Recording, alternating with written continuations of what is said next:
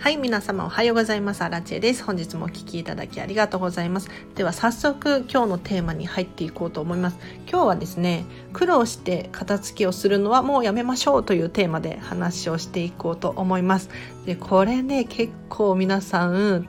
思っている方多いと思います。お片付けは大変とか、お片付け苦手とか、お片付けやりたくないみたいに思う方結構いらっしゃるんじゃないかなと思うんですが、もうね、お片付けってそんな苦労してやるものではないので、今日はね、ちょっとこの話を深掘りさせていただこうと思います。でも結論から言うとですね、お片付けは楽しい。もしくはお片付けは楽しいと思い込むっていうのがおすすめです。というのもお片付けってじゃあなんで大変なのかだったりだなんで苦手意識があるのかっていうとやり方がわからないからっていうのが一番大きいなと思います。で私のお片付けのレッスンモニターさんでレッスンすることがあるんですがそのレッスンをに伺う際もですねお片付け苦手なんですよとかもう全体的にどうしたらいいのかわからないんですよっていう方が結構いらっしゃるんです。でそういった方にですねじゃあどうするかっていうと一緒にお片付けをやっていきます。でもちろん、えっと、最初はうん悩んだりとかこれどうしようかなっていうふうに思うことが多いんですが徐々にね成長していってこれは好きこれはもうお別れかもっていう感じでどんどんね早くなっていくんですよ。なのでお片付けに限った話ではなくて例えば英語の勉強とかもそうなんですけれどあの最初はとにかくわからないです何にもわからないんです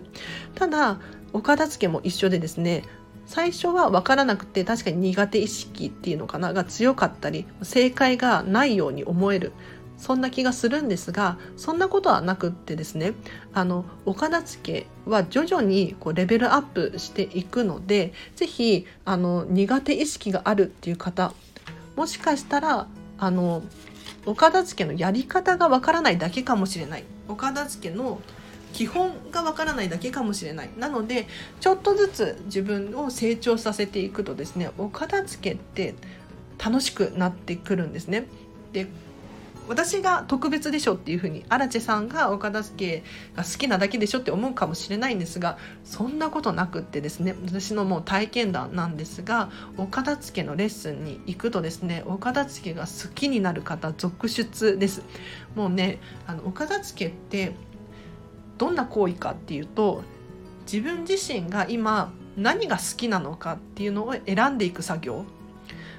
今自身何を使っているのか何を必要としているのかっていうのを選んでいく作業なのですごく楽しいんですよ。よくよく考えてみていただけると分かると思うんですがあの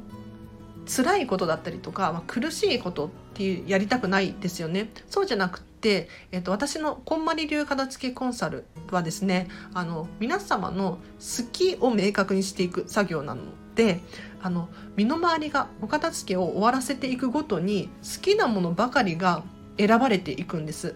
で好きじゃないものっていうのがなんとなく持ってしまっているものだったりとかまあこれはもう必要ないよねっていうものをどんどん手放していくことによって今の自分自身がこれが好きなんだっていうのが明確になって身の回りがあの好きなもので溢れていってすごくね楽しい感情になるんですよ。で皆様も心当たりがあると思うんですけれど例えば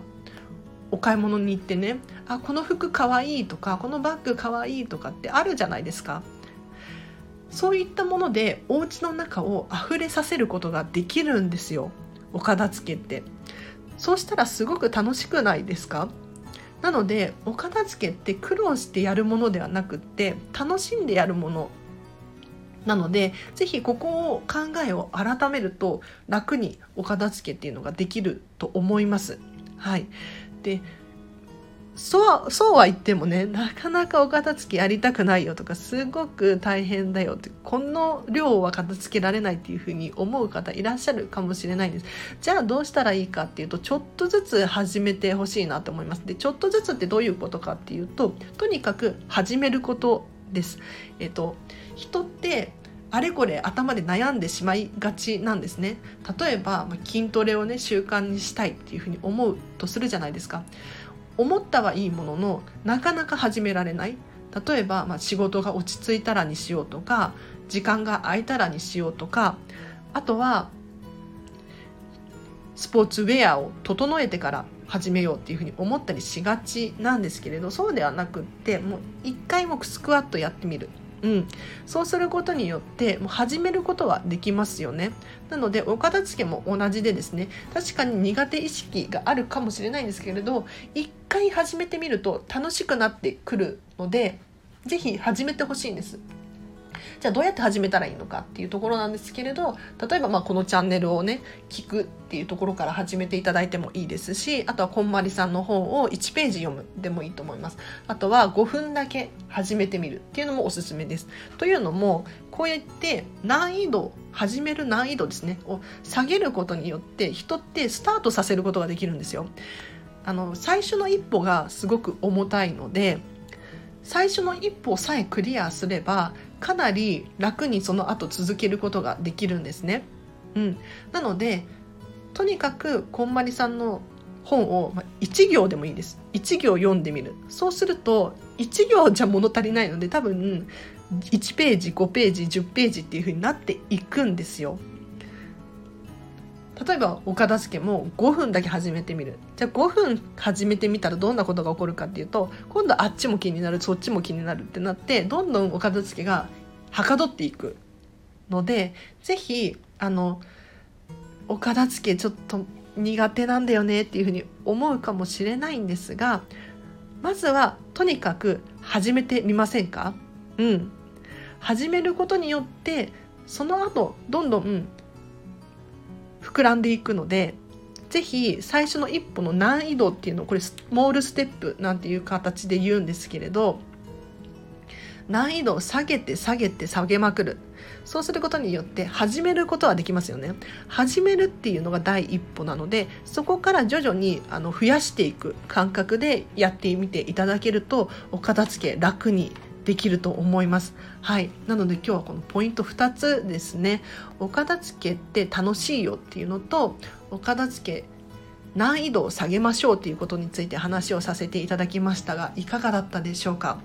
もうね、お片付けの苦手意識が強い人が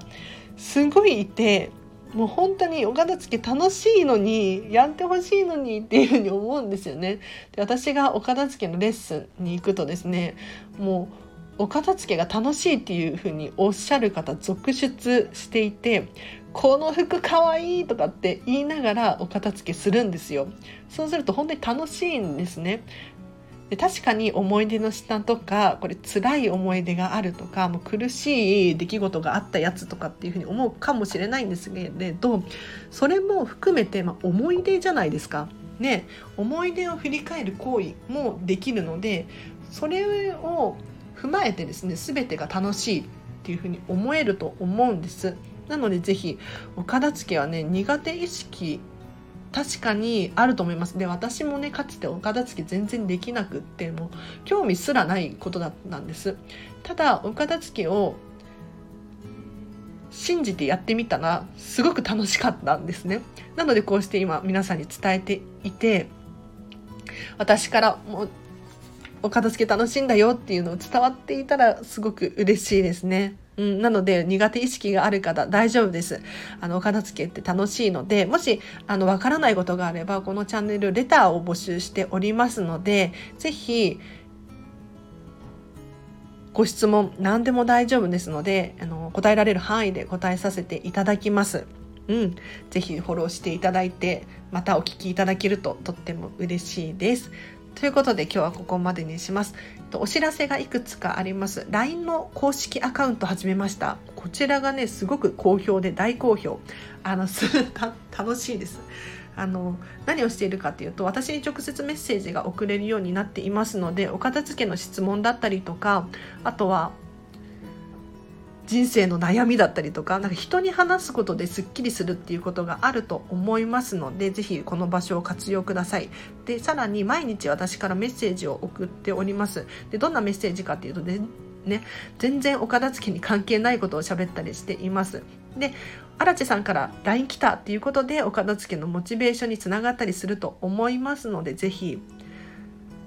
友達申請してください。リンク貼っておきます。であとはインスタグラムやってます。こちらは、えっ、と、私がラジオ更新したよっていう情報だったりとか、私生活が見れたりとか、あとはお片付けのビフォーアフター載せたりしています。気になる方はフォローしてください。であと、ノートでブログ書いてます。こちらはツイッター感覚でつぶやいたりしているので、文字の方が読みやすいようだったりとか、えっと、パパッと読み返したい、復習したいという方はこちらチェックしてください。で、インスタグラムって写真じゃないですか。一方であの URL が貼り付けられなかったりするんですよ。これ非常に不便だなと思っていてノートの方ブログ書いてる方ではですね URL 貼り付けることができるのであの私のおすすめの動画だったり本だったりとかなんかお片付け関係の記事だったりとかこういうのを貼り付けたりするのでぜひこっちもねフォローしていただきたいんです。はい、で結構な頻度でつぶやいていますのでぜひ、えーと、読んでいただけると嬉しいですね。で最後に、えーと、クラウドファンディング申請中です。お片付けのクラファン申請中なんですがちょっとここの話を今日は詳しくしたいので長くなってもいいですか？というのも実は NG がいっぱい出てもう大変なんです。何が NG かっていうとお片付けのクラファンなのにお片付けができないんですよ。これどうしたもんかなと思って皆さんにご相談なんですけれど何が NG なのかっていうとまず対面方式のリターン要するにお片付けのレッスンをしますよっていうことですねお家にお伺いしてお片付けしますっていうことになるとお互い私のもそうですし支援者様もそうなんですが身の安全確保できてますかっていうところでちょっと NG が出てしまったんですね。うん、なので例えば公共の場所でやるとか同伴者をつけるとかしてくださいって言われちゃったんですがこれどっちもお片付けできないんですよ。要するに公共の場所でお片付けできないじゃないですか。でさらに同伴者をつけると多分気が散ると思うんですよ。で同伴者を雇うっていうことになるとお金もかかるので私はできないんですね。なのでこれね岡田助の対面のレッスンのリターンが出せなくなっちゃったのとあとオンラインのレッスンをやりたいと思ってたんですけれどこっちもね NG が出ちゃって。というのも、えっと、こんまりメディアジャパンっていう会社から NG が出ちゃったんですよね。なんで何がダメかっていうと私が見習いこんまり流片付けコンサルタントなので正式なコンサルタントではないんですよ。なので正式なコンサルタントになる前は、えっと、対面方式でお片付けのレッスンをしてくださいっていうふうに言われていたんですね。そうなんですよ。でなので、えっと、このクラウドファンディングをもし同じ私の同じ状況見習いこんまり流片付けコンサルタントの人が見たらオンラインでレッスンしてる人いるよっていう風になっちゃって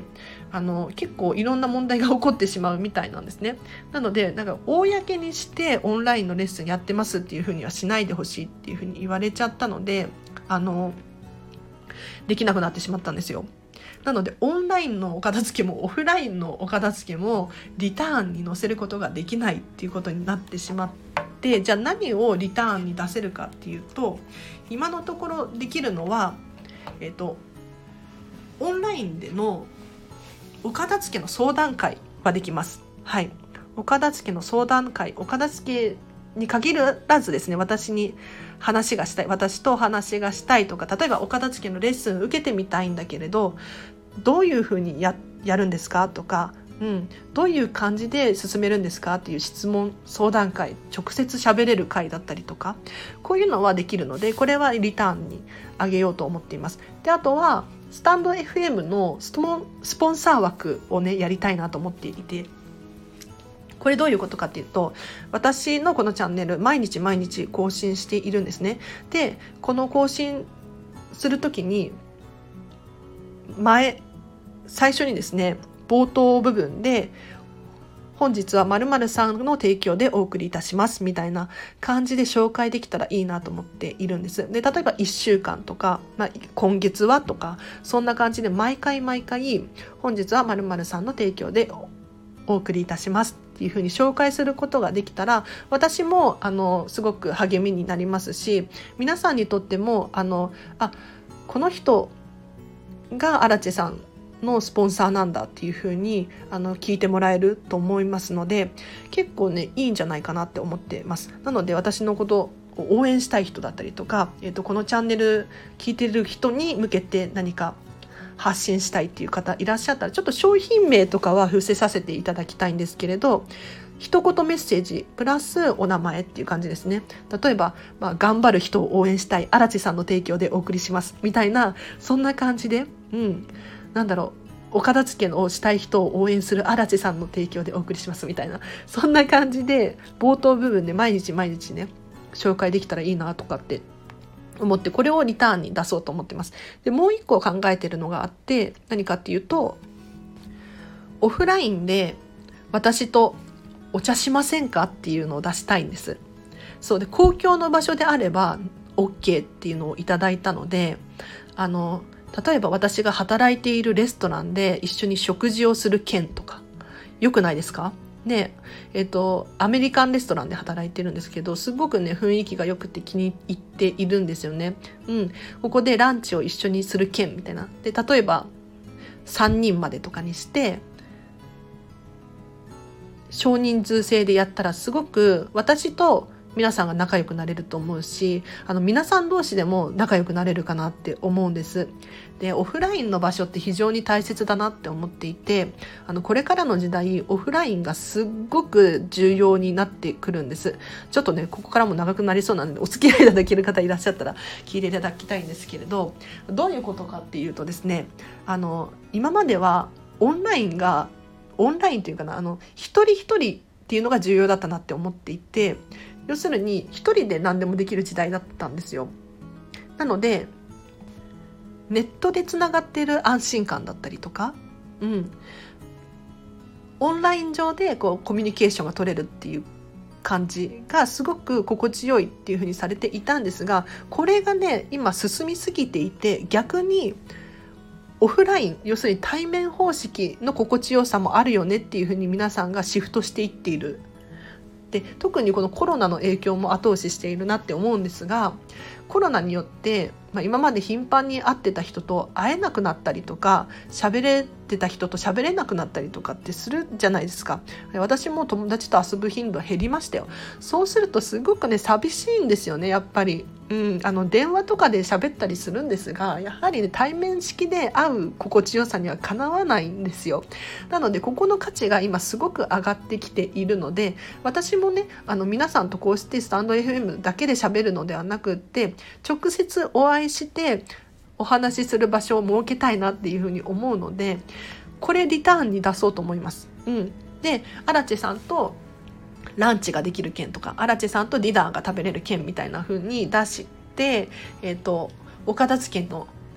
共通の話題で盛り上がったりとかあとは全然お片付けに関係ないお話で盛り上がったりとかできるんじゃないかなって思うので、まあ、1対1にするのか、まあ、少人数制にするのかちょっと、まあ、2つ両方でもいいなと思っているんですけれどこれをリターンに出そうかなと今考えています。でこれもねあの審査通るかどうかわからないんですけれどあの挑戦したいのでなんでこんなにねクラウドファンディングにこだわっているのかっていうことなんですが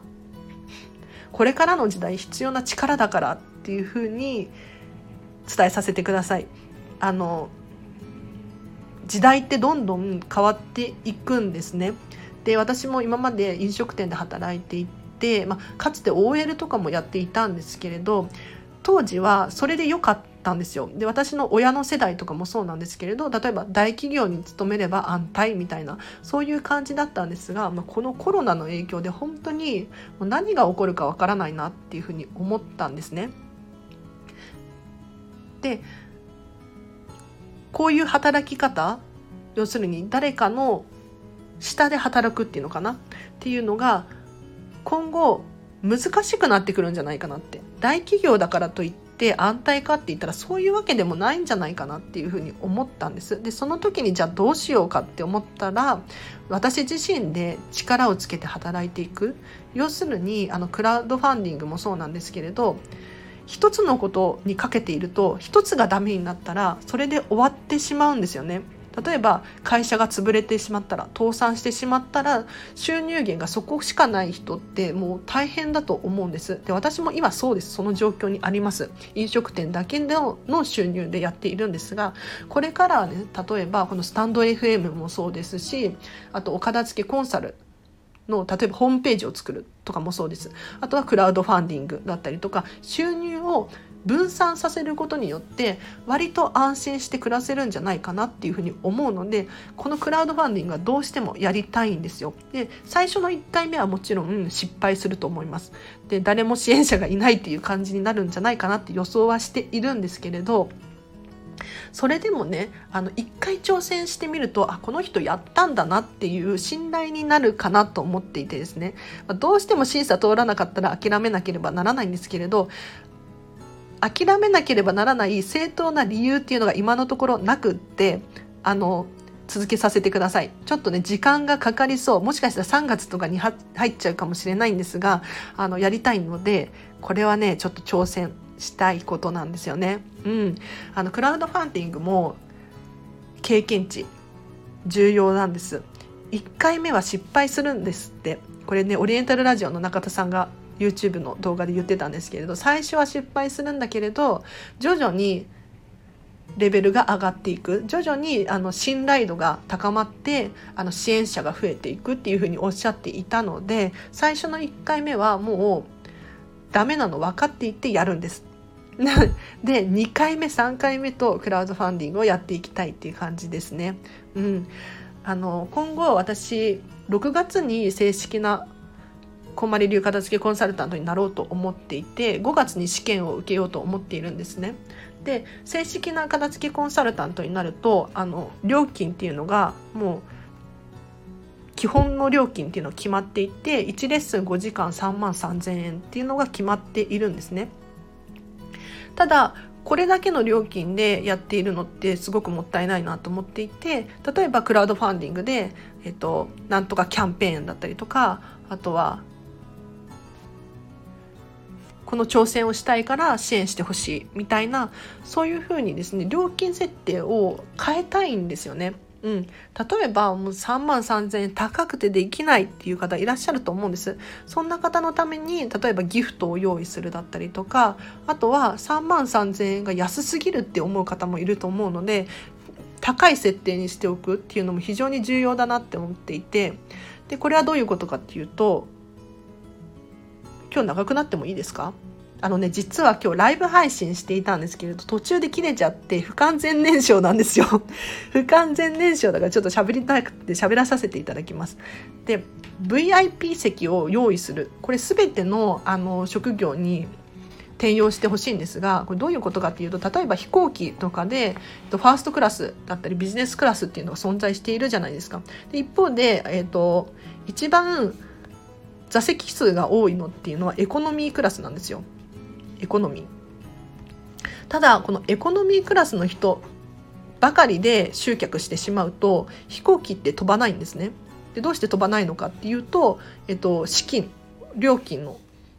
関係で飛ぶことができないんですよ。お金が足りないっていうことですね。じゃあどこでお金を賄っているのかっていうと、この VIP 席、要するにファーストクラスだったりビジネスクラスの人たちがエコノミー席の人たちのお金を負担することによって、えっと、飛行機って飛んでるんですよね。うん。なので、あの、こういう感じでサービスを提供できたらいいなと思って、例えば、えっと、私の片付けコンサルのクラウドファンディングではですね、えっと、めちゃめちゃ高い料金 VIP の設定の高い料金で受けられますっていうふうにするんですが例えばこの人たちに1枚ギフト券をプレゼントするんですよ。でこれは本人が使うためのギフト券ではなくって、えっと、アラチェさんの片付けコンサルを受けたいっていう人のためのギフト券です。なので、私のチャンネルをフォローしている人だったりとか、えっ、ー、と、インスタグラムで募集をかけるとかしていただいて、荒地さんのお片付けを受けたいんだけれど、自分自身は、えっ、ー、と、そんなにお金を払うことができないっていう方いらっしゃるかと思うんです。で、私もあの育った環境が裕福ではなかったので、あの、お片付けのコンサルを受けようなんていう概念なかったんですよ。ただ、片付けのコンサル受けると本当にお片付けってスムスムーズに進むので、やってほしいんですよね。ただ、じゃあ、そういった人には、えっと、ね、つ、なんていうのかな。そういった本気でやりたいのに、なんかお金の面で受けられないっていう人は、本当に私置いてきぼりにしたくないので VIP の人に代わりに高い料金で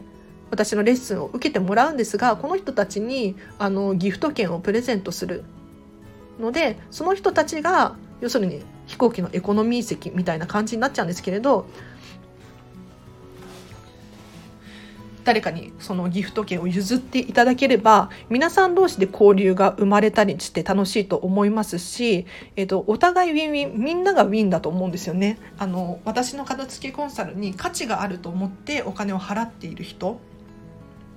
さらにお金の面ですごく今今は本当に無理って言われたってこのコロナの影響で私も収入がガクッと下がって大変なんですよ。